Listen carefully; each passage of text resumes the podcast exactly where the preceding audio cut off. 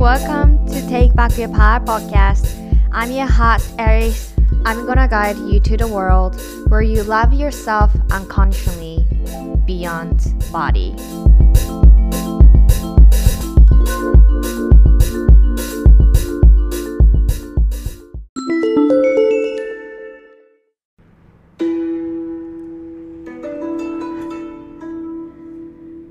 ハッピーニューイヤーグロー !2023 年になりました皆さん、明けおめありがとう明けおめから何日でしょうか今。皆さんがこれ聞いてくれてる時は、えっ、ー、と、何日かわかんないんですけれども、ハッピーニューイヤーですね。年が明けましたということで、えー、その中でテイクワークパワーのポッドキャストに帰ってきてくれてありがとうございます。もしかしたらこれが初めましての方かもしれないですけども、えー、よろしくお願いします。はい。ということで、お正月ですね。まあみんなにとってね、あのー、年によっては自分がお正月ってどのような意味をするのかっていうのはまあここで違うと思うんですけれども、こうやってね、年を明けられてみんながここにいるということが本当に素晴らしいことだと思うので冗談なしで、はい、思うのではい。すごい嬉しく思います。本当にありがとうね。いつもここにいてくれて。今年もあのみんなのセルフラブジャーニーを応援していけるようなそんなはいチアリーダーのような存在でいっていきたいと思います。ということでまあねあのお正月エピソードとかはまあ後ほどでね 後ほど後ほどにねシェアしたりとかまあインスタグラムのストーリーとかでね主にこうタイムリーにシェアしてるのであの感じることだったりとかこうみんなに向けてのメッセージとかも随時更新していくのでぜひチェックしてください。はい。ということで、今回はね、お正月一発目2023年の、えっ、と、エピソードなんですけれども、はい。早速、対談がやってまいりました。はい。で、そのゲストはマリーですね。みんなマリーって呼んであげてね。で、マリーは、あの、ホリスティックヘルスの、まあ、コーチだったりアドバイザーになるかな。で活動されててで今日のそのホリスティックヘルスって何っていうところもあのマリーが説明していてくれるんだけどあの私たちの出会いとしてはあるコミュニティでつながりましたオンラインのコミュニティなんだけどあのすごいこう仲良くなったというかすごいこう波動も合うしあ気が合うっていう部分もあったのでなんかこううちはね出会った当時からつながった当時からあのすごい仲良くさせてもらってるんですけどあの2022違うわ2021年かな？で10月に私一回メキシコアメリカ住んでたんだけどその時。メキシコに行っとんよね。でその時に一緒に行ったのがマリーだったんよね。でマリーがあの声かけてくれてあの5日後にカン君行くんやけどアリスどう？みたいな。向こうもなんかちょっと冗談半分じゃないけど、まあ、ノリでかけてくれたというかこう真剣にとか絶対来てとかじゃなくてどう？みたいな感じで軽い感じで声かけてくれたんけどえうちはえ行く？みたいな。そう。っていう感じでメキシコにあのカン君に一緒に行くんですね。でその時にあのや初めましてで会うんやけど全然初めましてみたいな感じじゃない子ってたまにいるくない？なんか。え初めましてやんね。そんな感じしへんくない？みたいな。もう違うもともと何十年もしてた感じじゃない？みたいな感じの。あのー、何？肌感じゃないわ。ノリ？ですごいそういう印象があります。はい。でまあそこからも一緒にあのプロジェクトやってみたりとかあの時々ねメッセージしたりとかキャッチアップズームでね LINE とかで話したりとかすごいこうワリスにとってもあの心の栄養になるような今日も出てくるんやけど すごいこう私にとっても大きな存在じゃないかなというふうに思っております。一方的な愛なんかな？ちょっとマリーこれ聞いてたら教えて後で。マリーも好きと言って私のことを。はい。でマリーのあのホリスティックヘルスアドバイザーね受けたことがあるんやけどもう今日話してくるあの健康についてなんだね。その考えがかなり強まったというかあの本当に良かったなというふうに思っています。で話の中でも出てくるんやけどマジでその本質的だからその何かねこの売ろうとしてるというか何て言うかなそのこれは 言葉が詰まっております。お正月です。はい。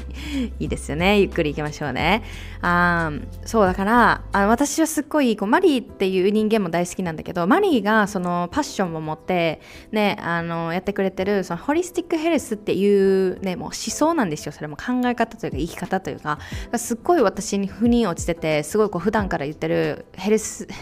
セルフラブ。に関してのすごいこう通ずるとことかもめちゃくちゃあってだからすごい私もそのホリスティックヘルスっていうところに出会った時になんかあこれはうちのその価値観というか私の生き方にアラインしてる一致してるなってすごい思ったんですよね。うん、であのー正月って言ったらさ、まあ、この時期にこのエピソードをあの選んだっていうのもすごい私も意図があるんですけれども正月ってなったらさあのダイエットの宣伝とか絶対出てくると思うねその正月がどうだからみたいな感じで。でなんかその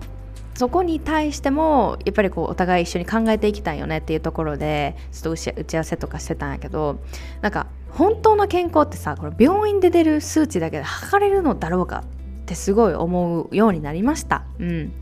で2人がね大切にするホリスティックヘルスについてやっぱりもっとたくさんの人に知ってもらいたいっていうふうに思います。この情報がたくさん溢れてて本質が見えなくなってる。何が大切なのか見えなくなってる。じゃあ健康を目指しましょうって言っても何が健康なのかっていうところなんだよね。で例えばそのダイエットとか美容情報をそのまま鵜呑みにしてるだったりとかこう周りに言われたから食べる量減らしてるとかこれ私ね過去の。みんながダイエットしてるから私もした方がいいと思ってる。これ私ね過去の。でみたいな感じでそのエンドレスに情報が次々と出てくるそのダイエット社会で本当にね心が満たされてる日本人はどれほどいるのだろうか。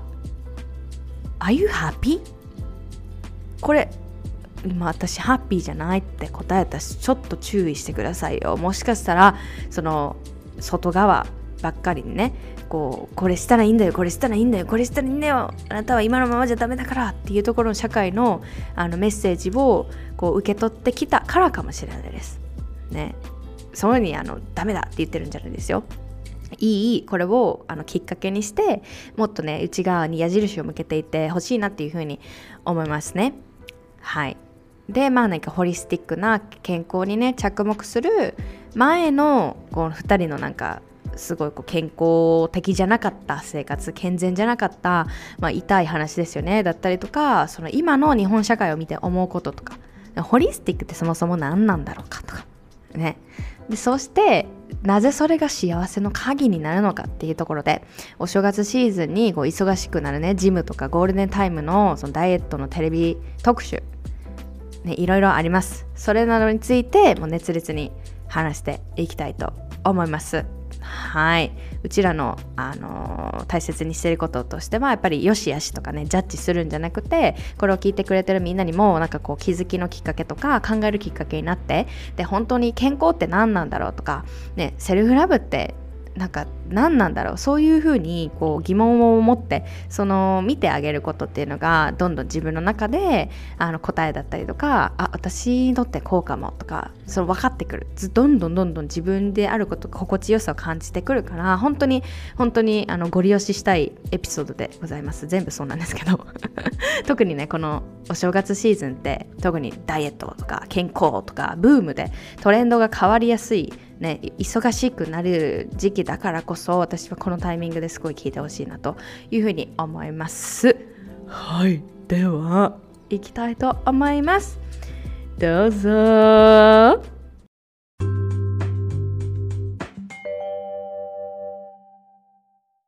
はい。じゃあマリーです。お願いします。やっほー。皆さんこんにちは。来てくれました。はい、ということで、マリーとうちはね、もう実際に会ったり一緒に旅行行ったりとかいろんなことやってるので、あのうちらは仲良しの友達なんですけど、えっと、このエピソードを聞いてくれてるみんなに向けて、マリーが一体 Who are you right now? どんな人なのか、どんなことにパッションがあって、ね、どんな生活をしてるのかなど自由に、えー、教えてください。はい。いありがとうございます。アリスのポッドキャストのリスナーの皆さん、こんにちは。えっと、マリエです。で、えっ、と、英語でね、マリエって書くとマリー、おしゃれキャットマリーもマリーだったと思うんですけど、それで、あの、マリーって呼んでもらってます。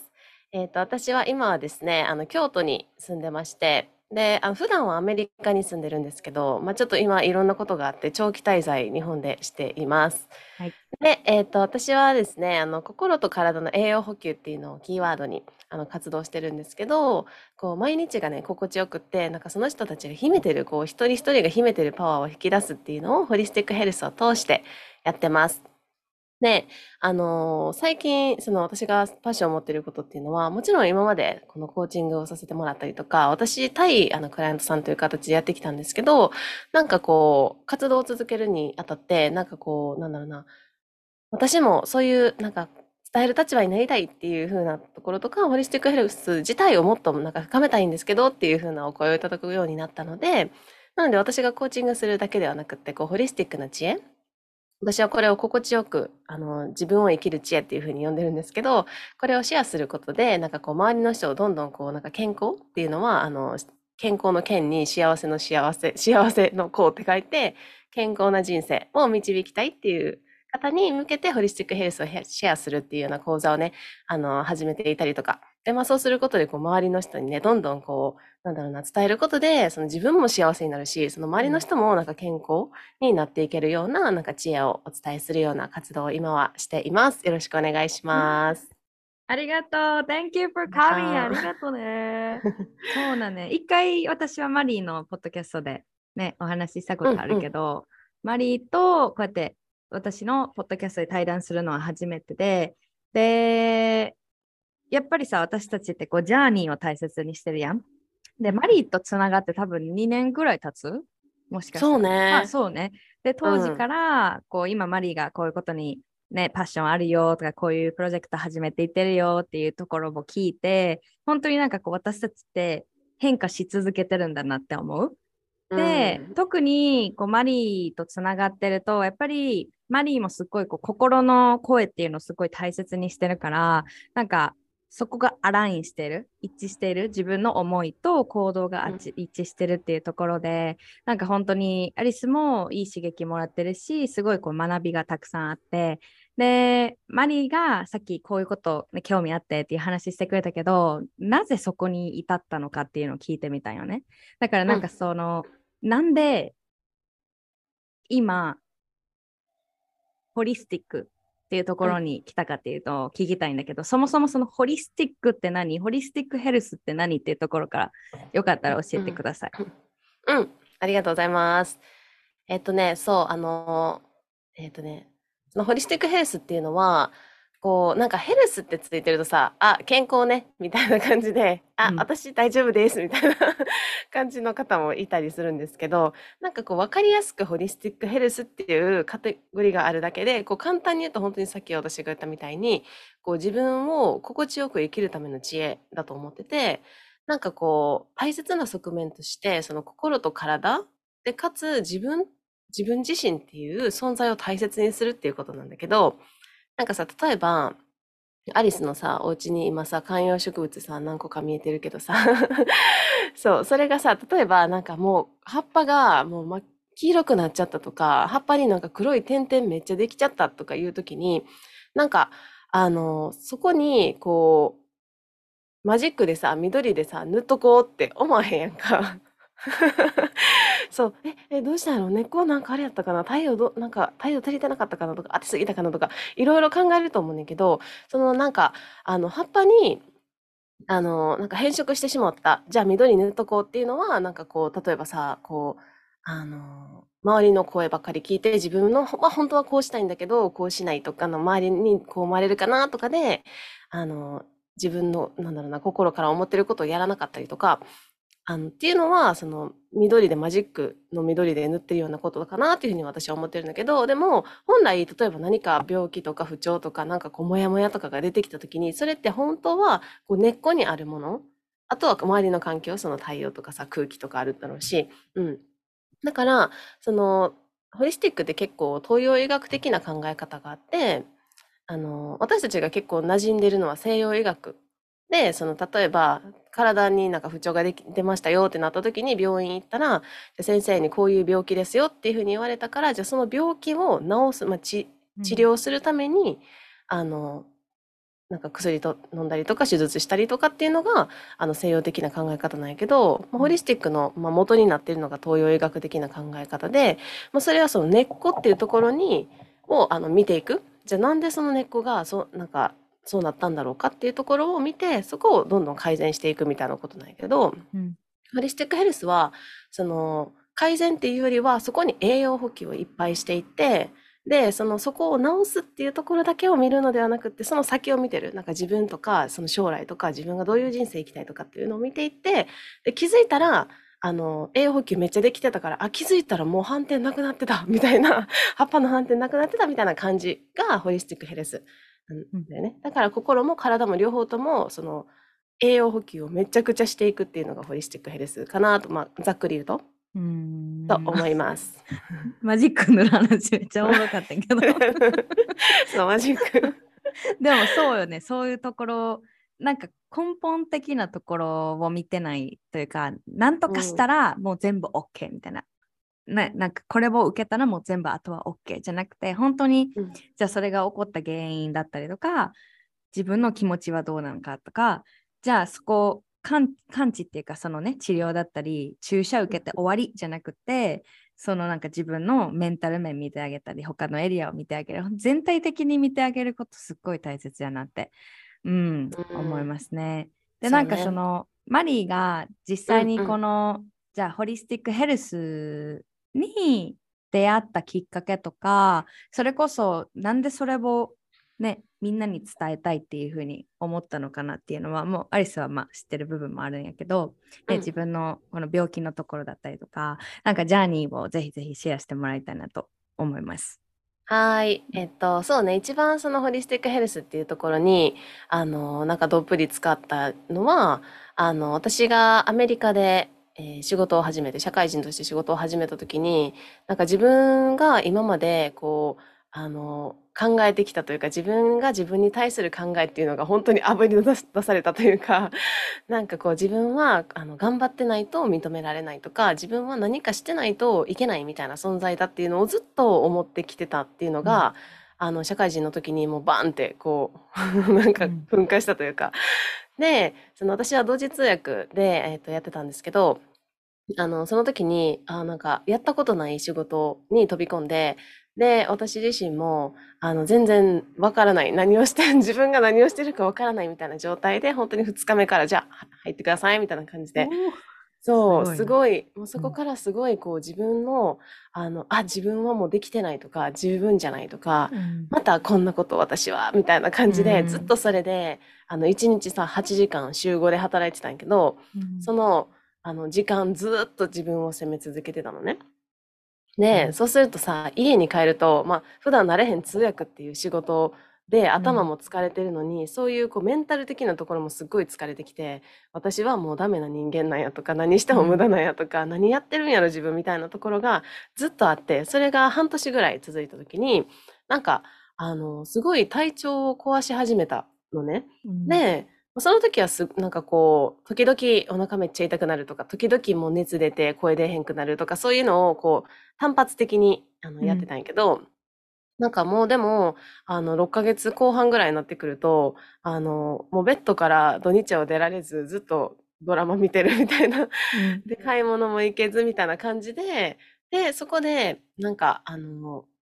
日本帰国のタイミングがあったのね。ちょうどコロナになる前で。うん、で、その時に、あの、私の友達が、なんか別に私のこういう状況とか言ってなかったんだけど、その、あの、人間特区受けてみたらっていうふうに言ってくれたから、まあ、受けてみたと。で、それからまたアメリカに帰ったら、もう本当に体調もめちゃくちゃ壊して、うん、で、もう本当に、あの、数ヶ月の間に、あの、もう10キロ単位で体重が落ちるみたいなあの、経験をして、それで結局、まあ、潰瘍性大腸炎ですよっていう、まあ、難病、今はね、難病指定されている病気に診断されたっていうのがあって、うん、で、そこから、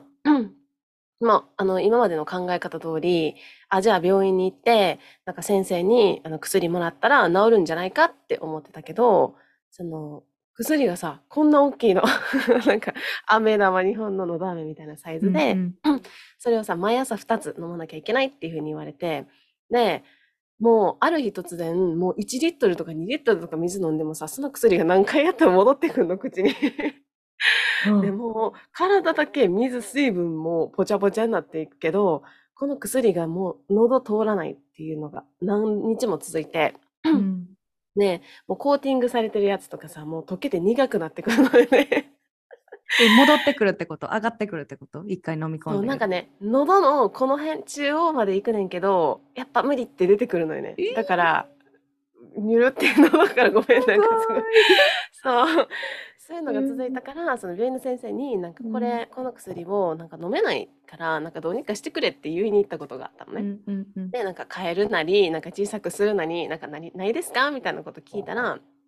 いやいや、あなた何言ってるんですかって言われて、なんかその、あなたはこういう病気で、こういう人生を歩んでいくんですよ。だから、この薬は一生飲み続けるものなんですよって。だから、飲まないっていうオプションはないっていうふうに言われたのね。うんその時にすごいもう私の中で衝撃というか、うん。あ私のことを助けてくれ、助けられるのって自分しかいないというか、うん。私の人生を生きてくれる人も責任を取ってくれる人も自分しかいない。その先生が誰かがどうにかしてくれるっていうふうに思ってたけどそれって、あのあ違ったんやっていうふうにすごい衝撃を受けたのね。うん。それでそこからこう自分自身のなんか食生活とか、まあ、あのライフスタイルっていうところをまあ見直して YouTube とか見ながらさ見直してなんか良くなったり良くならなかったりっていうところで、まあ、ヘルスコーチをについてもらって一緒にこう改善していったっていうのがホリスティックヘルスでのあのなんかこうと出会ったきっかけ。うんうん。でなんかそこのなんだろうなあのホリスティックヘルスってなんか私自身もこれその先学ぶことになるねんけどあのやってる時とかもなんかこう日々のライフスタイルっていうのはもちろんそう。何食べててとかどいつ何時に寝ててとかそういうのもそうなんやけどでもじゃあ自分の心の在り方というか考え方とか、なんかこう物の見方とか捉え方とか、まあ、哲学的なところってどんなんなんだろうとかすごい振り返る機会とかうん。あとはなんか私の体がここに存在してるとか私がここに存在してるってすごいことなんやなとかそういう感動がすごい溢れてきてなんかこう自分自身に対する自分を自分で追いやったっていう、まあ、この経験からなんか自分を認めてあげるじゃないけどこう自分を大切にしてあげることで本当に体がどんどん元気になっていくのね。で、まあ、最終的には今はそのあの潰瘍性大腸の症状も全くないし病院の先生にもなんか「えどうしたんですか？ななんでど どうしちゃったんですか?」みたいな感じで言ってもらえるぐらいまで改善したっていうのがあって、うん。で、これを、なんかこれって、なんか病気になってから、じゃあホリスティックヘルスやればいいやっていうのではなくって、こう日々こういう生活をしていたら、幸福感も溢れるし、自分の、なんか、あの、なんか幸せだなって思える、心地いいなっていうふうに思える自分の人生を生きていける、まあ、知恵だと思うから、これをなんか多くの人に伝えて、なんかこう、健康、まあ、健康の健に幸せの幸で、あの健康な人生をなんか導けるなんか知恵になると思うからこれをなんかいろんな人に伝えたいなっていうのがうんあの一連のあれかなストーリーかなと思います。ブラボーよかったです。それさー先生びっくりしたよね。あの薬飲まんとあかんよ。あいけんよあんたみたいな感じそうそうそう だけどいやなんか自分で治してるやんみたいな。そうそうそう。えどうしたみたいな。えそれアメリカの病院やんな。そうそうそうアメリカの病院。びっくりしたやろうに。で、アメリカは、その病院はもう薬を飲んで、なんとかしましょうみたいな。極端に言ったら、その黄色くなってる葉っぱにマジックで、緑で塗る。そうね。そうそうそう。んんんだからその、の薬自体もそのあの治すわけじゃなくて治癒ではなくて治療というかうん。でかつ難病やからその治すわけじゃなくてその症状の緩和状態を続ける維持するための薬っていうぐ感じかな。その場を、そうそうそうそうそう。まさに。だ。からそれをさ人生で続けていくってこの先さ何十年もあるのにそれを続けていく人生って私の人生どんな人生なのってすごい思ったから。ううん。っていうのはあったかな。うーん。なんかその生活を見直そうと思ってっていう話してくるけど、それはなんか先生に言われたとか、なんか原難病指定されてるってことはあんまり解明されてへんってこと？うん。そうそうそう。治療方法がない。あー。じゃあなんかマリーの中でそのあライフスタイルなのかなってそこに着目しようと思ったなんか理由とかあった？当時。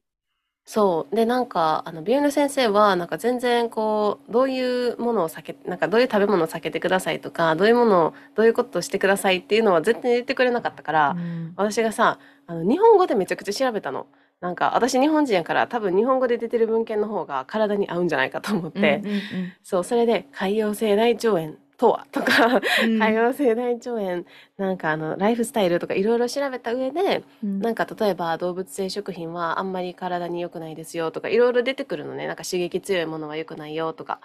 だからあじゃあそれちょっと脱いでみようみたいな感じでそのうん。ネットに出てる情報を頼りに、うん。あの抜いたり入れたりとかっていうのをしてたっていう感じかな。じゃあそのどうやった実際にヘルスコーチに出会う前までは自分の中でトライアンドエラーやってる、その時期っていうのは実際にどう？インターネットの情報とかね見てみて。うん。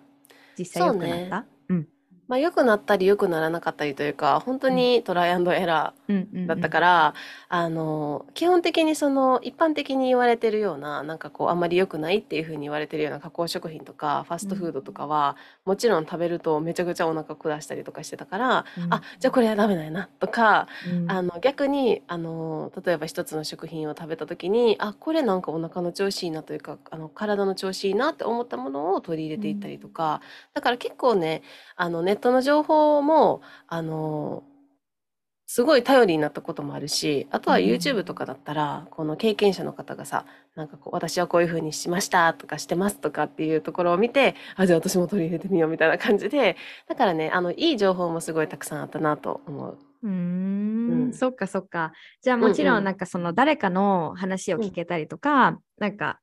頼り、なんてヒントとして得られる件に関してはすごいネットってインターネットって恩恵あると思うけど、うんうん。この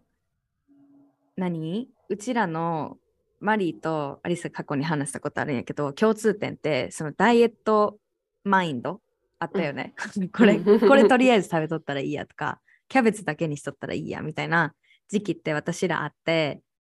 そのなんかマリーの何？当時の話聞いてみたんやけどどう？なんかちょっと多分何年前ぐらいになるんかな？わかんない。なんかダイエットマインドあった時のなんかエピソードとかある？なんかどんな日々過ごしてた？うん。そう、あのー、3年前ね、ちょうど、その日本に帰る前のタイミングで、あのー、やっぱりストレスとかですごいなんか食べてたりとか、で、あのー、なんだろうな、運動とかもあんまりできてなかったりとか、まあその、土日も動けないみたいな感じで、こう結構こう、私の見た目っていう体型はこう変わってたのね、そのうん。6ヶ月前に比べて。で、なんか日本に帰るときに、あ、なんか太ったって言われるんちゃうかなとか、なんかその前ももちろんずっとダイエットしてきたんやけど、その直近であるのはその時で、なんか、あの、あ、やっぱアメリカ行ったら太んねんな、みたいな感じで言われるのすごい、なんか嫌やったから、その時に、もうね、めっちゃ、あの、なんだっけ、あの、炭水化物を抜こうみたいな、まずご飯抜いたりとか、そのパスタとか食べないとかで、で、なんか運動をめちゃくちゃしようみたいな感じで、あの、やってたことがあったのね。うん。で、なんかその時も、なんか、あの、本質的じゃなかったというか、なんかこうさ、ネットにさ、じゃあダイエットイコール糖質制限とか、ダイエットイコール運動とかさ、ダイエットイコール何々ってすごい出てるから、そういうのを、なんか、その時さ、わざわざ調べなくても、あ、ダイエットしよう、じゃあ糖質抜けばいいんや、とか、もうなんか刷り込まれてた感じがすごい今思い出すとあって、だから、なんかそれをやってじゃああの痩せればいいというかその目先のなんか数字だけを追っかけてたけどうん。なんかそれってなんか全然本質的じゃなかったなって今思うしうん。なんかあのうん。いやかな。幸せやった？その時。全然なんか痩せなきゃみたいな。で毎日さ毎朝体重測っててんけどうん。なんか痩せ数字を見てさあまだ全然痩せてないというかもうあとこんだけしかないのにまだこんだけ達達成率なんか20%ぐらいやみたいな。そのずっと数字を追いかけてたしうん。なんかなんなんだろうなこう食事の時もなんか食べ過ぎたらあかんなとかなんか食べたいものがあってもなんかあこれ食べたらなんかあの太るなとかそういう感じで全然その数字とか見た目っていうところばっかりにとらわれて自分の内側は全然幸せって感じてなかったかな。いやね、なんかさ、うちらってさ、この地球に生まれてきた理由ってダイエットするためみたいなさ、とこあるよねマジでこの。カルチャーというかいや、本当よね。いやねちょっとこの当時を振り返ってうん。やっぱりマリーが言ってくれたようにその目の前のことが見えないっていう時点でホリスティックの逆なんだよね。ホリスティックってなんか私調べたことがあってギリシャ語でから来ててでなんか全体的なとかなんか包括的なみたいな意味があるみたいなんだけどこのダイエットマインドで特に今のこの現状社会の現状で起こっていることっていうのはもう硬い考え方。えダイエットと言ったら糖質制限。やっとったらいいんやろ？みたいなのかなんかなんていうのか目の前の数字にとらわれて周りが見えへんくなってる。自分の心の余裕もなくなって幸せを感じる余裕気持ちもない。うん。だからさっきえこの地球にダイエットするために生まれてきたんですか？みたいな感じになったわけ。でもこのなんていうのかな？健康ってよくダイエットと結びつけられがちやんか。でも、うんなんていうのかな？マリーにとっての健康ってなんていう？もし聞かれたらあなたにとっての健康とは？みたいな。なんていう？そうね。私やったら、なんか、内側から、なんかこう、なんだろう、そこにいるだけで、あ、幸せって思うというか、うんうん。で、それで、かつ、なんかその、まあ、体っていうところも、うんあの、しっかりと排泄ができてとか、その体を、こう、思う通りに動かすことができてとか、うんこう汗とか涙を出すことができるみたいな、うんその循環がある。からその体だけなんか細ければいいとかではなくあの自分のが心地いいというかその体もさなんか生まれつきなんか骨の太さとかいろいろあると思うから、うん。なんか自分にとってなんか心地いいあの心と体っていうのが健康かなって思うかな。いやね、それうん。学べる？日本おったら入ってくる自然と。ね。自然とその情報はないかもね。いやね、ジャーニうんー通ってきて、自分が苦しい思いとか、いろいろね、失敗だったり、体がなんかこう痛くなったりとか、アリスも自分のこと大嫌いでとか、そういう時期を通ってきて、本当に再確認してきた。で、特にこの健康っていうあのエリアに関しては、うちあの、去年かな、1年前ぐらいになるんかな、マリーのそのプログラムを受けてたというか、アドバイアドバイザーとしてついてもらってた時期があって、その時期にすっごいこう、また新たに改革が起こったというか、あうん。このようにして自分と向き合っていくんだって、健康ってこういうことなんだっていうのを知ることができたから、誰かがなんか健康を歌ってるね、インスタグラムのアカウントとか見ても、すごいこう、煽り、煽りを感じたりとか、不安要素が入ってたりとか、そもそも健康って、なんか不安なりながらやるもんじゃないでしょとか、不安にさせてどうしてんのとか、なんかすっごいその疑問、違和感を覚えるようになったけど、やっぱり昔っていうのは、とりあえずブロッコリー食べてたら健康やからとか、これ何やったっけ？マリーがバイオ、何？ダイバーシティみたいななんか言葉あるの何やった？えっと、 bioindividuality。うん、どういう意味ですか？そう、あの、それぞれ人は、あの、なんか違い、違いがあるというか、うん。お私もアリスも、あの、日本人っていう DNA 持ってながらも、やっぱり家系が違うから、なんか、この、この、例えばさ、わかりやすい例で言うと、牛乳が、なんか、を受け付ける体なのか、受け付けない体なのか、とか、もあるし、かつ、なんかその、例えばさ、欧米の食事とかを私たちが食べると、なんかあまり良くないみたいな風に最近言われてるけど、それはなぜかっていうと、なんかその腸の長さがさ、違うから、あの腸にとどまる時間がこうこうこうでみたいなのがあったりとか、うんうんうんだからその一人一人の体で体質が違うっうんていうのがその bioindividuality かな。だからその日本人だからこれ食べて食べとけばいいとか、みんなこれ食べとけばとりあえず健康やからみたいなのはないというか、そうだよ感じかね。な。ああ、それ、それすごい大切やわ。なんか、みんな違ってそれでいいって、このボディポジティブのエリアでもすっごい言ったりするけど、なんか、何？バイオインディビジュアルかな？うちらの体の動きとか作りとか細胞の感じとか成長の過程とか置いていく過程とか全部違うからそこに着目していかないとなんか本当に硬いんだよね。なんか柔軟柔軟性ないって言うやん。こういう言葉あるやん。で、それがなんかこう日本の私の特徴ってやっぱりこう文化的に見てもいや、ルールですから、みたいな、結構あると思うんだよな。ルール、誰かが言ってますからとか、いや、ルールですから、ルールですからっていうふうに、あのそっちを優先しすぎて、あ自分の心の声が聞けなくなるっていうのは、もちろんルールがあってね、秩序があってって大切なことやけど、ね、日本のいいとこでもあるけど、それがなんかこう裏、裏目に出るっていうの。かそこのバランスを見ていかないと、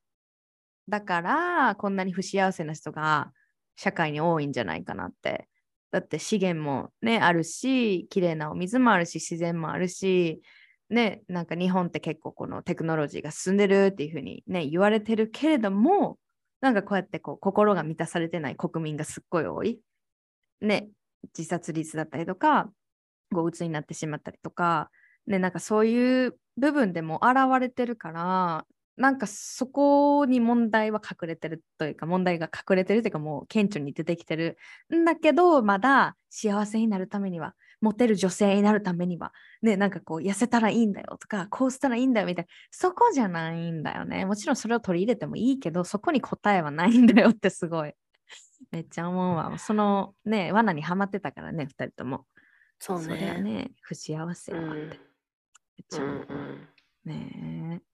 だから結構なんか CM とか、うん、あのー、さあの広告とか電子の広告とか、うん、なんか久しぶりに日本に帰ってきてみるとあーって すごい思うというか、えー、聞きたい聞きたい。最近どう？なんか思思わされたこととかある？公共の場合ってとか。うん、あのー、最近すごい感じるのがその YouTube の広告でさなんかあのリージョンでさ変わるやん。あのアメリカにいたらアメリカの広告出てくるけど、うん、日本にいたら日本の広告出てくるやん。うん、それでさ、なんか、結婚したいそこのあなたとか、婚活は？とか、なんか、なんかモテる女性とか本当にいろいろさ出てくるし、うん、インスタでもさ結構なんか出てきたりする時あるやんたまに、でもなんかそれってなんかそんなところでさ、なんか測れることって何もないというか、そんな、なんかクッキーの形みたいにみんなが同じみたいになったら全然面白くないし、うんうん、まず一番大事なのって自分のなんか心地いいというか、なんか自分がほんまになんか、あ、自分でよかったなとか、自分でなんかあることが嬉しいみたいなあの幸せだなって思うことがやっぱり一番大事なんじゃないかなってすごい思うけど、うん、でもなんかそのさ結婚とかって多分私の年齢をさ YouTube は知ってるからさ、うん、なんかあの言ってくるわけよ。そうそうそうすごいよね。だって前数年前出てなかったもん。そんなの。やば。なんかその婚活がどうこうとか出てくるからなんかそれもさなんか別にじゃあ結婚してたら幸せみたいなあのの思わせるというか、ね。外側やね、また。そうそうそう。うん、じゃあなんか、え、じゃあ結婚してない私ってダメなんですかみたいな思わせる、なんか広告だったりとかもあるなってすごいなんか感じるし、うん、だけどなんか今さアリスがいろいろ発信してくれてたりとか自分自身もホリスティックとかっていうのを学んでくるとそれを見てると逆に面白いというかあこれにはこの背景があるんやなとかすごい面白いのよ。見えてくるやんねそうそうそうあ売ろうとしてんなみたいなものを、ね、そうやね。私たちは別れるところまで来た。だけど、うん、私たちもかつてはそれを鵜呑みにして、ね、なんか私はダメなんだとか、そろそろ結婚のこと考えな、置いてかれるとか、焦りを感じて、なんか、うん、生き急いで、だ上で判断して、ね、後でなんか後悔するじゃないけど、いつまでたっても満たされない。あれ結婚したら幸せになれるんじゃなかったんって結婚指輪が薬指にはまってるのに、あれなんで私こんなに満たされてないんだろうとか、なんかそこなんだよ。痩せても幸せなれへんかったからさ、私は。そうやな。10キロ落としても。うん、そこなんだよね。そう、だからなんかその、本当の健康ってなんだろうって考えさせられるようになって、で特にその、アリスは体型だったりとかその容姿の部分で結構ね活動発信する活動をしてる上でやっぱりこのボディポジティブっていう、まあ、社会運動になるんやけどそこでこう反対派というかまだそこにこう抵抗とか感じてる人たちがよく言うのは、うん、それって you are promoting obesity なんか肥満とか、うん、なんか不健康とかを何？推測させてるだけじゃんみたいな感じの反対意見とかがあるんだよね。でも、うん、私もそのボディポジティブをサポートしてる人たちもみんな言ってることがやっぱりその数字だけで健康は測れないというか私はお医者さんじゃないし学者じゃないけどだって今より10キロ軽かった時、自分が幸せじゃなかったもん。自分に対してずっと文句ばっかりいじめる言葉自分責めてて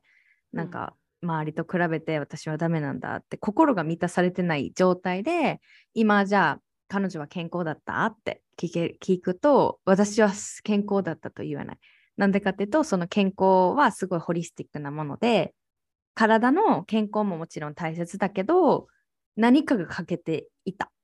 それは心の健康だった。うん、心が満たされてなかった。でも今こうやって両方というか心もその肉体的な部分も含めて全部一緒に見てあげてるから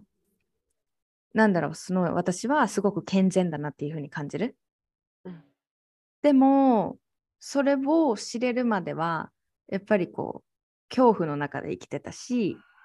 それこそ煽りのね情報。なんかあなたはこういうことをやってるから不健康なんですよみたいなね指さされるような、うん、なんかこう描写のされ方ってすごいこう苦しいなって思うんだよね。だから一概になんか、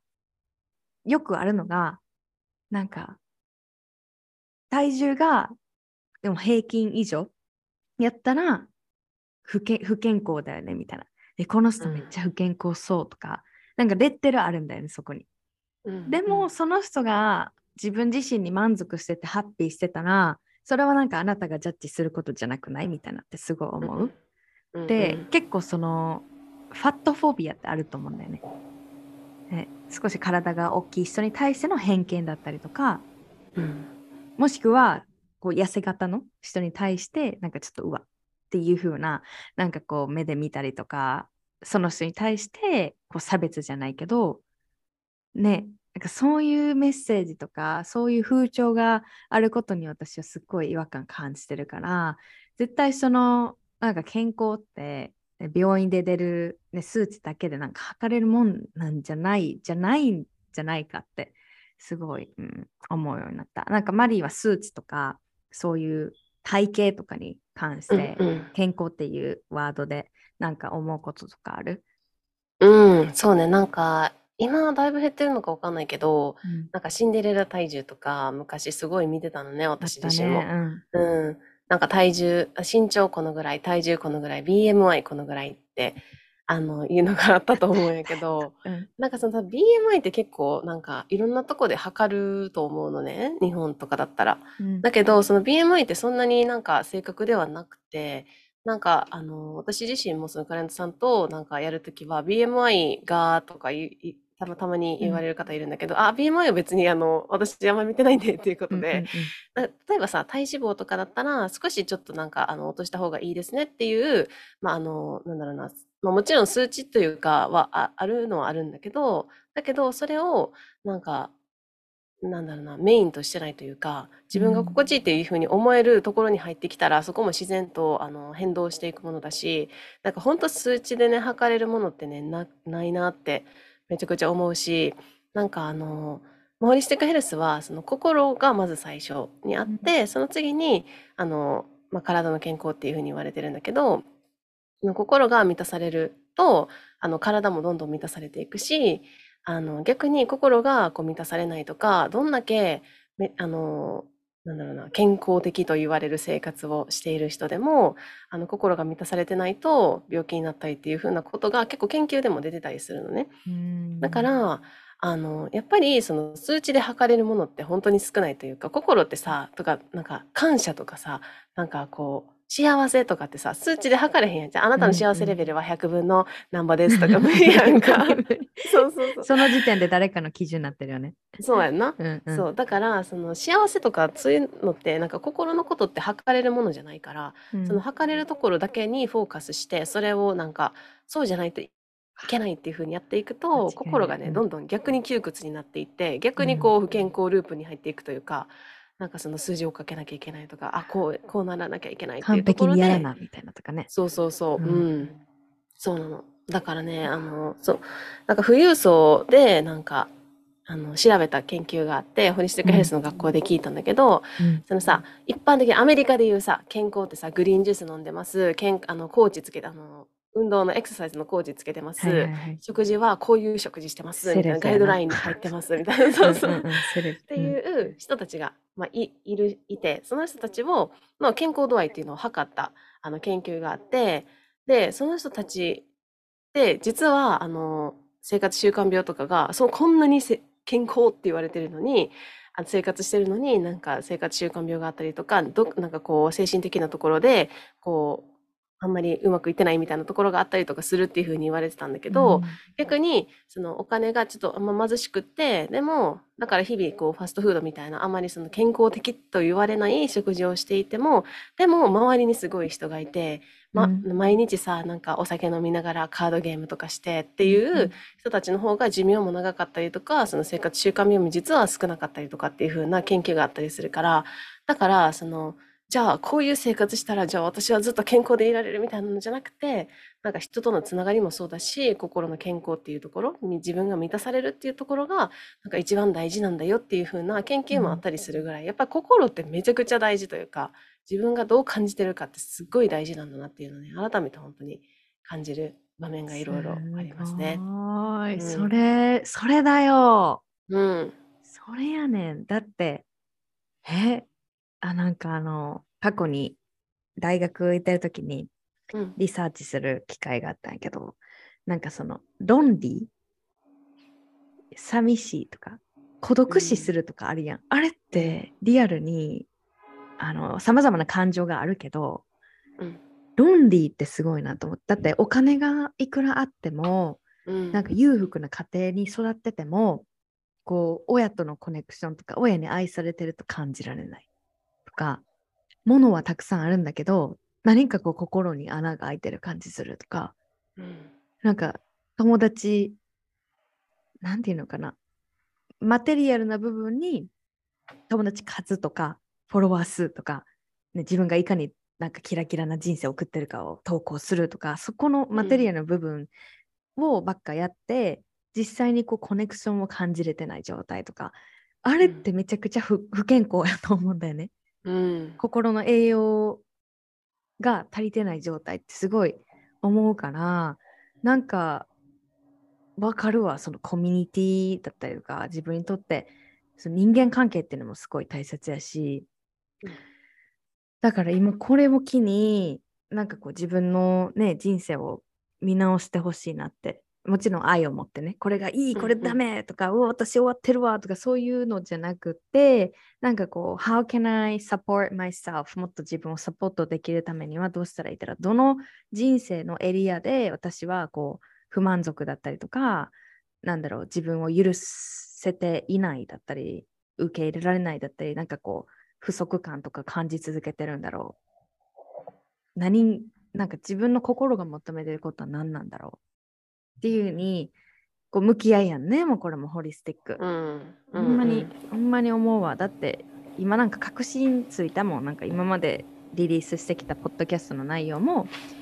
あの、まあ自分軸とか、何言ってきたかな。なんかいろんな話してきたんやけど、それがいろいろなんか、いろんな角度で話してきたのね。で、この前シェアした内容では、なんかその、私がお洋服を一回ね、一気にいっぱい買ったことがあるんだけど、全然幸せ感じんかったんよ。なんか違和感でしかなかったよね。だから改めてそのものがあるから幸せになるみたいなんじゃなくて、なんかこう、なんでそこで引っかかったんやろとか、私が満たされる方法ってどういうことなんだろうとか、すごいその行動を通してすごい気づくことができたんだよね。だから、なんか特別な状態があるからホリスティックヘルスじゃなくて、今ある状況に対して、その評価していく。うん。よし、あしとか、私はだから悪い人なんだとか そういう評価の仕方じゃなくてアセスメントっていううんうんうん。評価になるんかなあれ日本語で。アセスメントって。アセスメントは評価かな。そうね。見ていってあげるっていう感じかなだから、うん。それを私はそのマリーに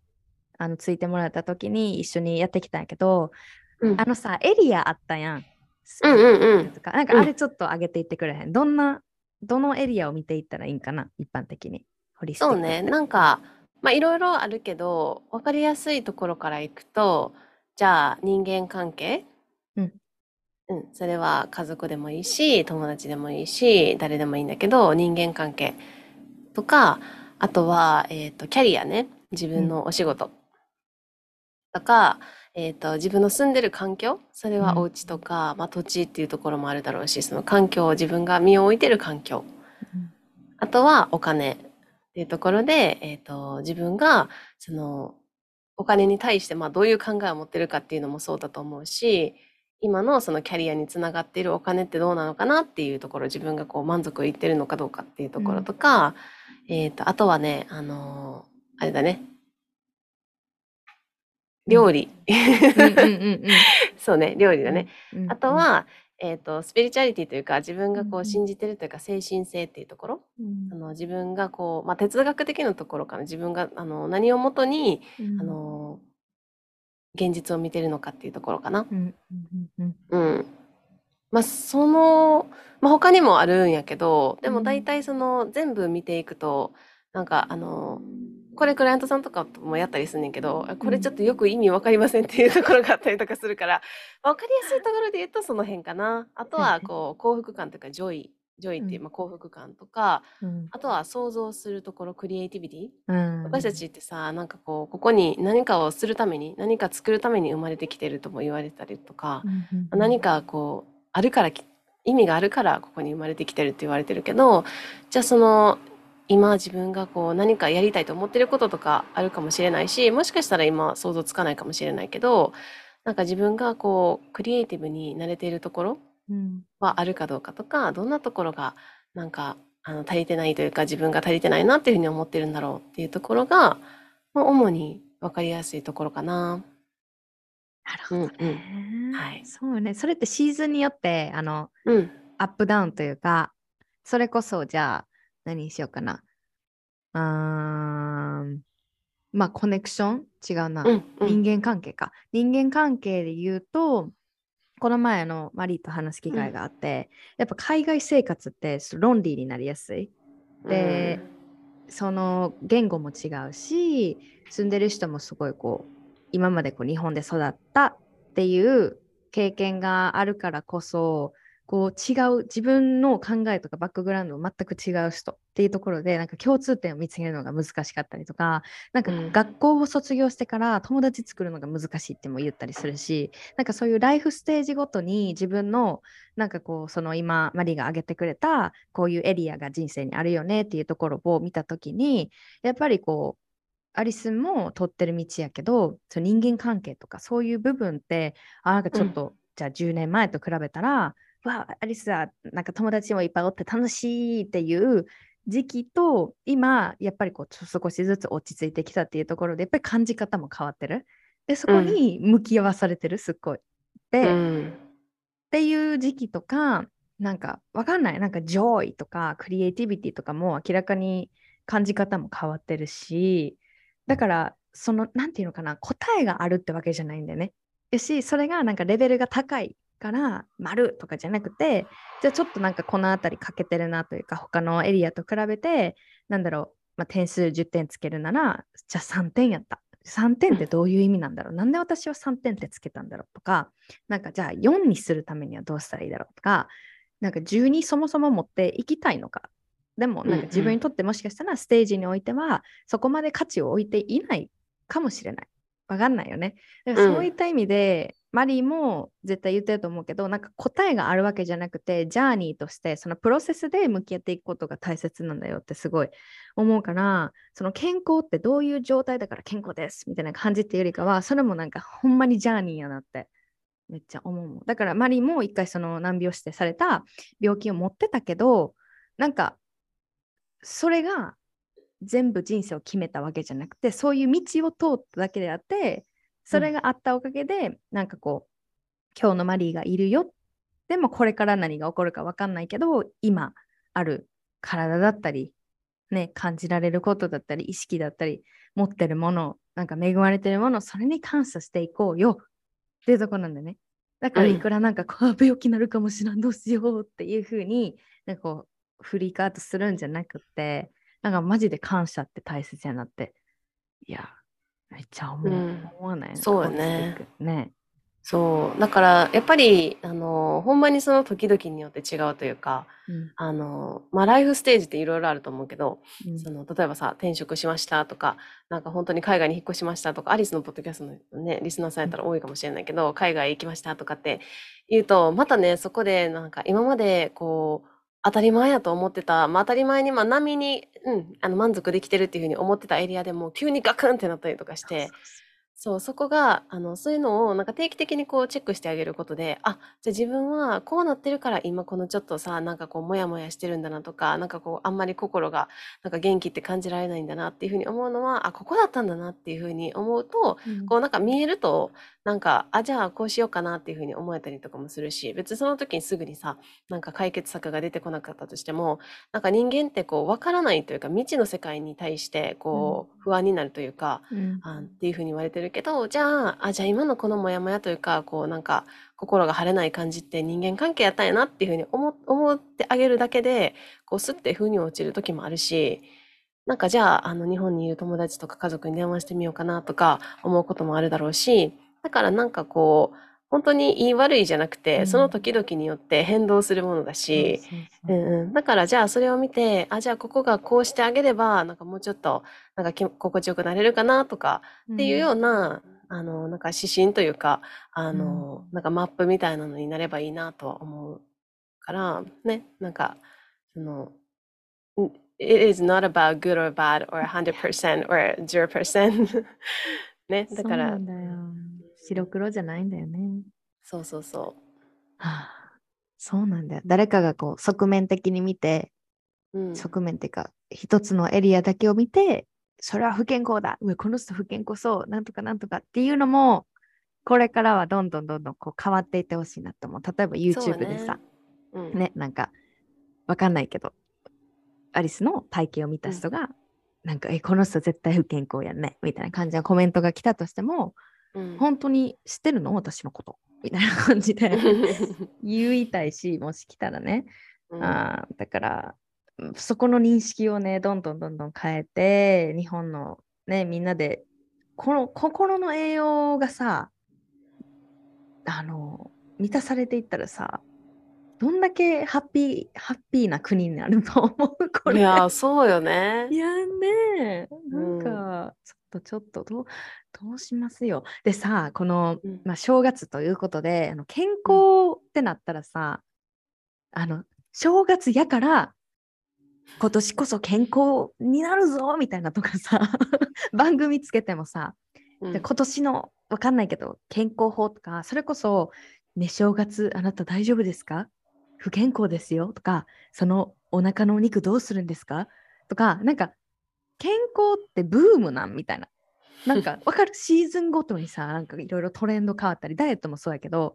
うん、なんかどうどうなん？マリさんちょ健康ってブームなんですか？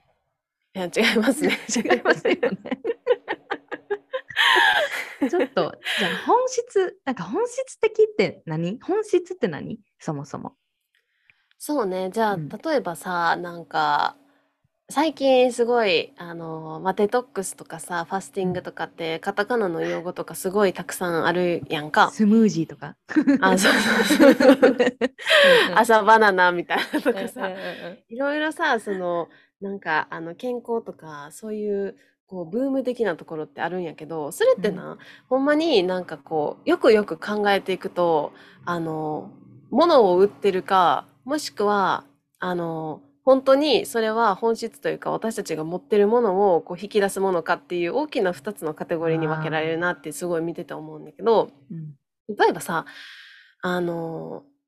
ファスティングとかってとかあとデトックス別にこれが悪いっていうわけじゃないけどじゃあそれでさ例えばあの置き換えダイエットでじゃあこのあのパウチに入ったスムージーと置き換えればなんか何キロ痩せましたみたいなのって結局なんかその健康をプロモートしてるように見せつつ結局この商品を売りたいわけよね。そうそうでなんかそのデトックスとかもあるけどなんかじゃあサプリ飲んでたらみたいなことあるけどそれは結局私たちの体はその解毒システムっていうのがあるわけやから、そのそれに頼って解毒しないといけないふうっていうふうに思わせるのではなくなんかもともとあるさなんかデトックスなんか解毒なんか作用っていうか、私たちが持ってる解毒のシステムをこう活発にさせてくれるような、あの方法っていうのももちろん世の中にはあるから、まあ、やっぱりその裏に何があるかっていうのを見極めるってすごい大事だなっていうふうに最近思ってて、絶対この多分2つぐらいに分けられるのね自分の力を本当に戻してくれるもの、もしくは物を売ってる。かなって思う。うん、えおもろい。それをこう抑えてこう身の回りを見た時にあこれ本質じゃないとかただ物を売りたい。健康ブームなんていう健康をプロモートこれ健康ですよ、うんうん、あなたにいいですよって言ってるけど本当はこれに依存させるというかそういうシステムを作ってるよね、これが依存関係、これがあなたもないとあなたはどんどんダメになっていきます。なのかねなんか人間のそのナチュラルなとことこううまく組み合わせてたりとかそれを見,、見ていくっていうのがすごいねなんかうちもその、うんうん、そっちを大切にしていきたい。なんかサプリとかいろいろ聞くと結構なんか、え、わからへんってなるけど、もし私がなんかこうサプリ取り入れたいなって思うようになったら、なんかそういうサポートをしてる知識を持った人にお願いするかなって思う。うん、うん、そうね。うん、そう。だから結構なんか、あの、なんだろう。健康っていうふうに言えば、なんかみんなあの食いついてくれるやろみたいなところが結構あるかなと思うけど。でもなんかその健康じゃあさパッケージにさこれを食べればあなたも健康みたいなこれだけみたいな感じで書かれてたとしてもじゃあその中に何が入っててそれはなんかどういうなんかことを体の中で起こすのかとかっていうのをこう考えていくとそのパッケージになんかこう踊らされなくなるというかあこれは物売りですねみたいなそうそう。うん。そうやね。そう。ダイエットも、なんか、どない？その正月になったら、ダイエット、ここでもちろん言うのは、ダイエットするのがダメとも絶対言わないし、ボディポジティブだからダイエットしたらダメみたいな、そういうなんかそういう白黒とかそういう話じゃなくて、うん、あの、まさに今言った、なんでダイエットっていうところから始めないと、それこそ鵜呑み振り回されるなんていうのかな、うんうん、利用されるそういう業界とかそういうビジネスに利用されるは、えー、っと搾取されるっていうかな、うん、used being used by,、うん、by them っていうふうに思うんやけどそれこそ操られてこれがないとねダメだよ。あなたは価値がないんだよ。みたいな。を使ってうまくこう、コントロールされてるんよ。言ったら。でも、なんか本当にここでセルフラブ、ね、自分のことを信じてあげる、自分のことを認めてあげる、I am enough っていうふうに思ってあげる。これがすごいいろんな部分に出てくるからこそ、この、あ、今のままじゃダメだ。私は I am not good enough っていうふうに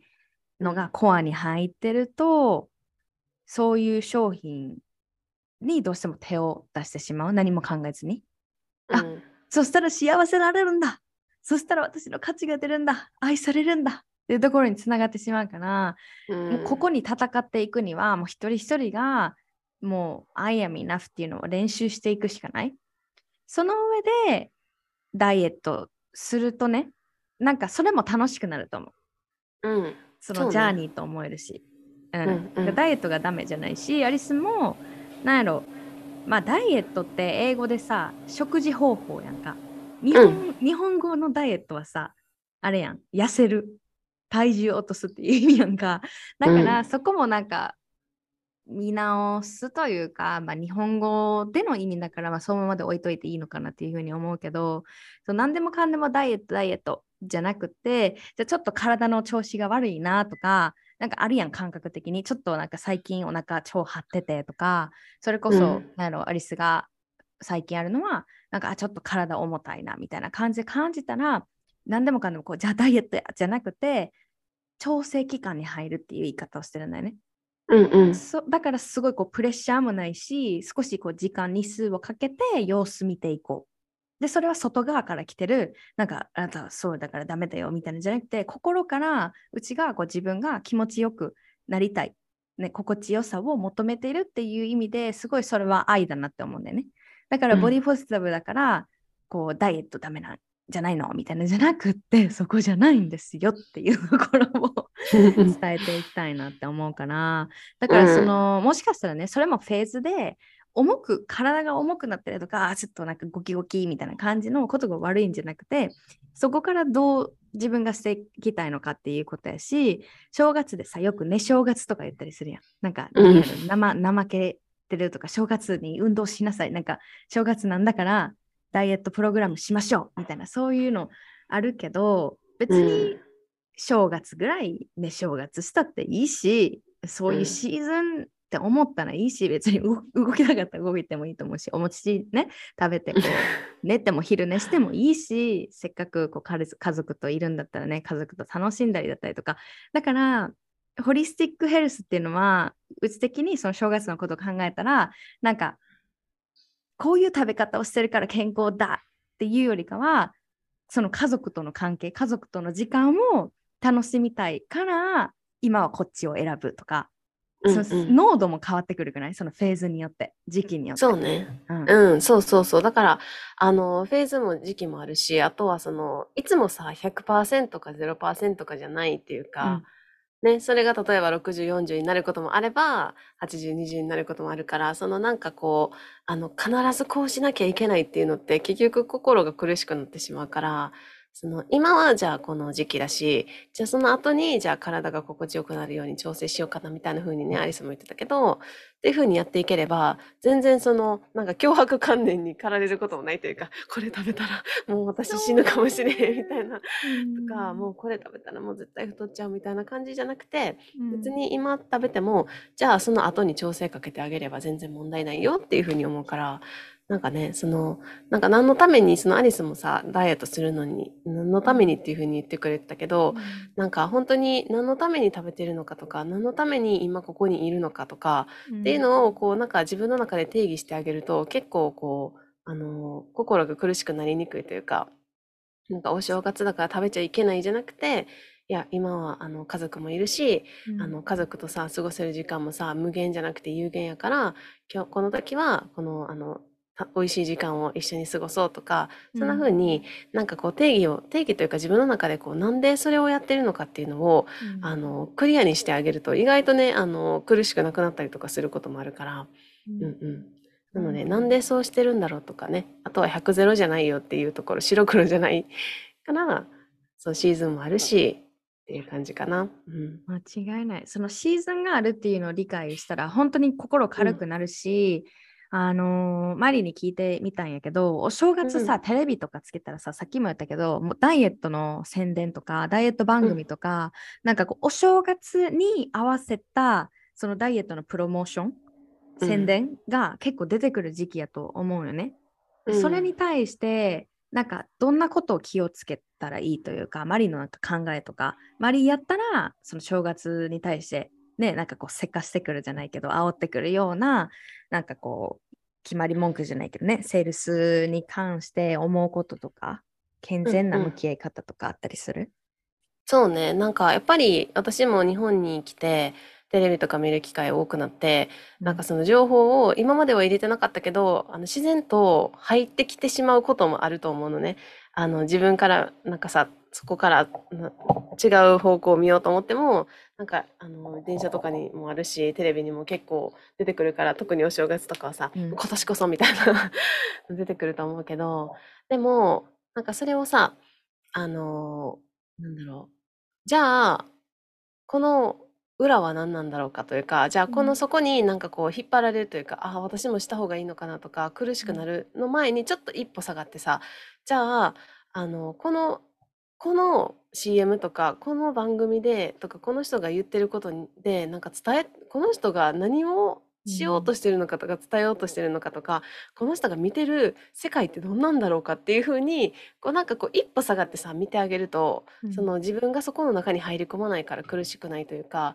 でそれを続けていくとなんかこう自分の中でこう集計みたいなのができてきて、そううんさっきそれこそ言ったけど物を売ってるのかそれとも自分を本当に本質的に健康にしてくれるのかっていう、もう2つのカテゴリーの、まあ、データベースとかにもなっていくから、その見てなんかあこの人ってなんでこういうこと言ってるんやろとかこの番組ってこれやることで何伝えたいんやろとかうん。なんかあの見てあげるとなんか結構面白いというか分析できて面白いしうん。かつテレビとかやったらなんかどういうなんかあのところが CM やっててスポンサーになってるのかなとか見てあげるとああっていうのが見えてきたりするから、うん。そういうふうにこうなんかちょっと面白く、まあ、どうしても入ってきてしまう情報だからちょっと引いて面白く分析みたいなデータベースを自分の中で作ってあげるみたいな方法もあるかなと思うので私は結構そういう感じで最近は見てるから、なんかそれを面白いって感じてくれる人もいるかなと思います。そうね、そうね。今思ったけど、それってまあテレビだけじゃなくて、インスタグラムもあると思う。インスタグラマーとか、ねインインフルエンサー、芸能人かもしれない、モデルかもしれない。なんかこう、で、こう、1月、みんなでダイエットチャレンジしないみたいな。で、まあそこに入るのもいいけど、今マリーが言ってくれたみたいに、一歩引いて、うんここの、ここに自分が、じゃあ、じゃあ、どうしようかな。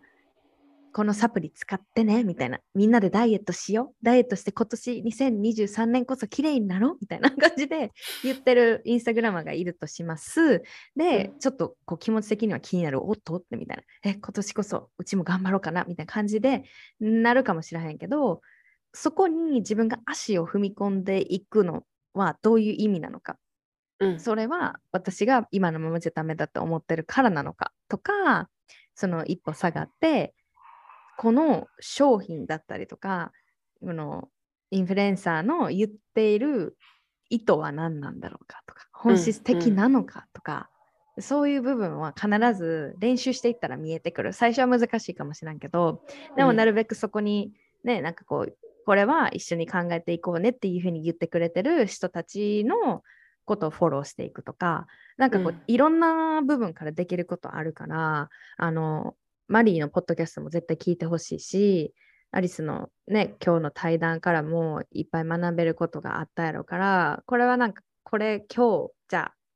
できるようになるかみたいな感じっていうよりかは、ゆっくりゆっくりそこにちょっとセンサー貼ってみて、あ、なんかこれちょっとアナリ、アナ、何、分析してもいいかな。多分こっちやろな、とか、うーんって、そういう感じで見ていったらいいと思う。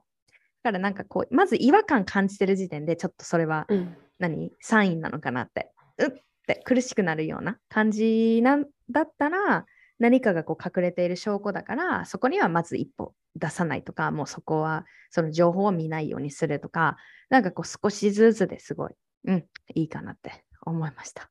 うん、そうね。うんうんうん。めっちゃ思う。だからね、ほんまに2023年になったからダイエットっていうよりかは、その全体的な健康を見ていってほしいなって、はい、思うんですけど、じゃあ、うんまあ、今日ね、うんホリスティックヘルスっていう言葉が出てきて、これってあの全然ブームとかじゃなくて、あのーもう思想？思想なんじゃないかなって私思うんだよね。なんか、そうね。セルフラブも一緒なんだけど、これができてるからセルフラブです。でもなくって、こういう状態、なんかこれが数字が出たからホリスティックヘルスですじゃなくて、あのもうさっき言ったけど、ジャーニー、こう時期によっては変動するし、必ず。っていう意味で、やっぱりこう、ジャッジしないっていうことが大切やし、あの気長にね、うまくこう自分と付き合っていくっていうことがすごい大切やと思うんだけど、なんかこう、周り的に、そのどのようにホリスティックヘルスを深めていくことができるかなっていうところで、例えばなんかこう、今まで部分的なところに、目の前の数字とかあり方とかに、自分の容姿とかね、体型とかに、の健康しか知らなかった人たちに向けて、でなんかそのもっとゆ豊かさを感じれたりとか心の栄養になるためにはなんかどんなことがステップがあると思う？特に始めらへんって。うん。あの、そうね、その本当にあのセルフラブもホリスティックヘルスもなんか本当思想ってもうその通りで、なんか私自身もそのホリスティックに生きてるわけじゃないというか、そのホリスティックを一人、あの深めてる一人でもあるから、うん。その、あの、なんだろうな、い、完璧になることって全くないし、その、なんだろう、ほんまに哲学みたいなところやからさ、もう噛めば噛むほど美味しいみたいな わかるあ、めっちゃいい。わかるよねわかる。そう。だから最近はすごいその哲学的なところっていうところが、なんかその自分の思考とか行動に、あ、なんかこう、なんかこう、なんだろうな、すごい、あの、紐づいてるなっていうふうに思って、哲学とかもすごい面白いと思ってるんだけど、その、ホリスティックヘルスとか、ホリスティックな考え方っていうのをこう深めていくには、なんかまず最初は、こう、いろいろ本当にさ、なんか深めていけば哲学とかのとこまで行き着くねんけど、うん うんでも、あの最初はほんまに自分の体の感覚っていうのを研ぎ澄ますっていうことをまずは最初にやってほしいなって思っててなんか日々自分のなんか心そして体っていうところがなんかどんな感覚なのか、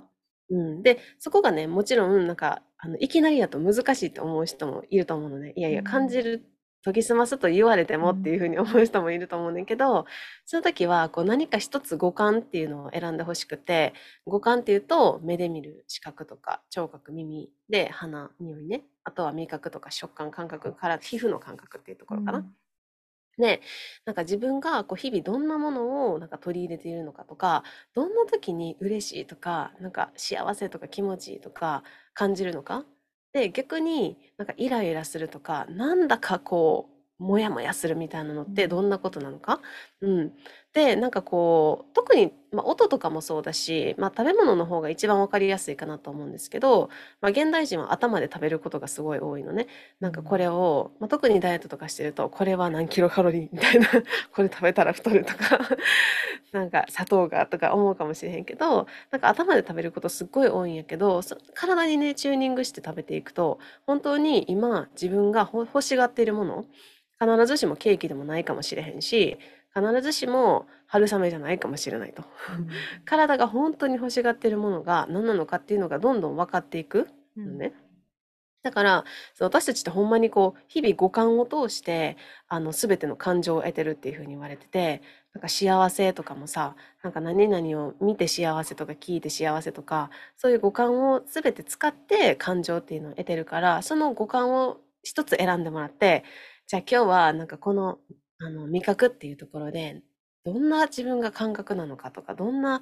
あの時に幸せって感じるのか逆にこうイライラモヤモヤするのかっていうのをこう感じるというか自分の体にこう矢印を向けてあげるっていうのをまずは最初にやっていただけるとホリスティックっていうところの、まあ、心と体と大切にする両方大切にするっていうところのままず一歩というかあのなんかなんだろうな入門じゃないけど なんか、うんねうんうん。うん、感じてもらえるかなと思います。はい。まずステップ。少しのステップを踏むことが大切よね。うん。わからんくてもあの後でつながってくるからってすごい思います。そうね。うん。うんうんうん。ありがとう。すごく、アリスもなんかいい、何？何？思い、思い出すというか、なんていうの？リマインダーか。になったし、なんかこう、改めて自分が、なんかあこういうことをもっと学びたいなとか、すごい出てきたし、その最後に出てきた、なんか、ホリスティックヘルスは思想だみたいな。出てきた、そうねなんか、は初めて自分だけにあの、そうよね、みたいな。めっちゃ思うし、そう、ツールじゃないんだよね。そうツールじゃなのくて、マジで生き方やと思うから、なんかそこを、うんマリーもアリスも、なんかこう学んでいる途中だし、それでよくって、うちらが持ってるね、知恵だったりとか、経験をみんなでシェア、ハッピーしていって、こうそれをね、輪を広げていけたらなってすごい思います。はい。はい。ということで、じゃあなんか、マリー、告知とか、なんだろう、SNS とこでつながるとかあれば、自由に、はい、シェアしていただけますか？はい、ありがとうございます。えっと、今日ね、このエピソードを聞いてもらって、なんかこう、もっとホリスティックなこう、考え方っていうのをね、してみたいっていうふうに思ってくださる方は、あの、私のポッドキャストぜひぜひ聞いていただけたらなと思います。えっと、今は、えっと、毎週水曜日と金曜日にこう、ホリスティックのライフスタイルのヒントっていうのをお届けしているので、あの、名前はですね、ジューシージャーニーポッドキャストです。えっと、私のインスタグラムのマリエ .holistic っていうのを調べていただくと、あの、そこにもリンク貼ってあるので、あのぜひぜひ聞いていただけたらなと思います。で、あとは、えっ、と、12月から始めているんですけど、えっ、と、一緒にね、ホリスティックをこう学んで、それを自分で体感して、体得して、それを周りの人にも伝えていきたいっていう方に向けて、あの、講座もやってるので、えっ、と、おそらく来年2023年は2月ぐらいからまた、あの、始めるかなと思いますので、あの、興味のある方は私のインスタグラムうん、もしくはポッドキャストからあの情報を得ていただけたらなと思います。なんか本当にこの、あの、私が最近あの感じてるのが、ホリスティックって、いろんな観点、切り方、あの切り口があるけど、なんか深めていくと本当に一つのどっしりした源にたどり着くのね。で、それがすごい面白くて、それうん。は本当に、あの哲学だったりとか、本当に自分、私たちの人間っていうあり方みたいなところまでたどり着いて、そこをこう学んでいくと、うん。なんかやっぱりこう、なんだろうな、あの、現代の食のあり方だったりとか、なんか心とか体に関する考え方っていうのをなんか本質的に捉えられていけるかなと思うので、まあ、それをあの学んでいただいて、なんか一緒にこう伝えて、私と一緒に伝えてくださる方がいたらいいなというような思いでこの講座もあのやってますので、ぜひあの見ていただけたらなと思います。それはあれ、うん。なんかホリスティックこれから学んでいきたいっていう子でも大丈夫？それともある程度知識があるとかの方がいい感じ？あ、うんうん、どちらでも大丈夫です。うんもちろうんん、その、あの、期間というか、あの、なんだろうな、こう体得をしてもらうというか、まずは自分の体で学んでもらって、それで、こう学んで伝えていくっていうことなので、まあ、もちろん、個人差、なんかもともとさ、知識がある人とかだったら、あの、学ぶ速度も速いかもしれないけど、でも、それ、そこは私がサポートするので、全然、あの、今からでも、あの、今からスタートしたいっていう方でも、あのうん。今までちょっと学んでたけど、みたいな方でも、あの、どちらでも大丈夫です。ああいいね。私もあの実は興味があるのでマリえー。の受講生になるかもしれない、ありがとう。うちもねそこ深めていきたいしマジでその最後の何？皮皮何？取っていくみたいな鎧取っていくみたいな感じやからさ今まで教え込まれてきたなんか違うかった、ね、偏見とかなんか間違ってたコンセプトとかをペラペラ取っていくからこそなんかこうマジであり方を見つめ直す機会とかも出てくるし、ただこのホリスティックヘルスっていうことを教えたいだけじゃなくてそのめっちゃ気づきのモーメント悟りのモーメントとかも絶対出てくるしこういうのってうん私は、うんあのお約束しますあの興味がある方はぜひ ありがとうございます。ありがとうございます。ありがとう。はい、もしかしたらね、はい一緒にあの受講生になるかもしれないですね。嬉しい、ありがとうございます。はい、ということで、まあ、2023年になりましたけれども、はい、マリーの活動もアリスの活動も皆さんよろしくお願いしますお。願いします。はい、マリーことよろう。ことよろう。明けおめことよろう。やめことよろう。はい、ということで、マリーでしたあ。りがとうございます。バイバイバイバイ。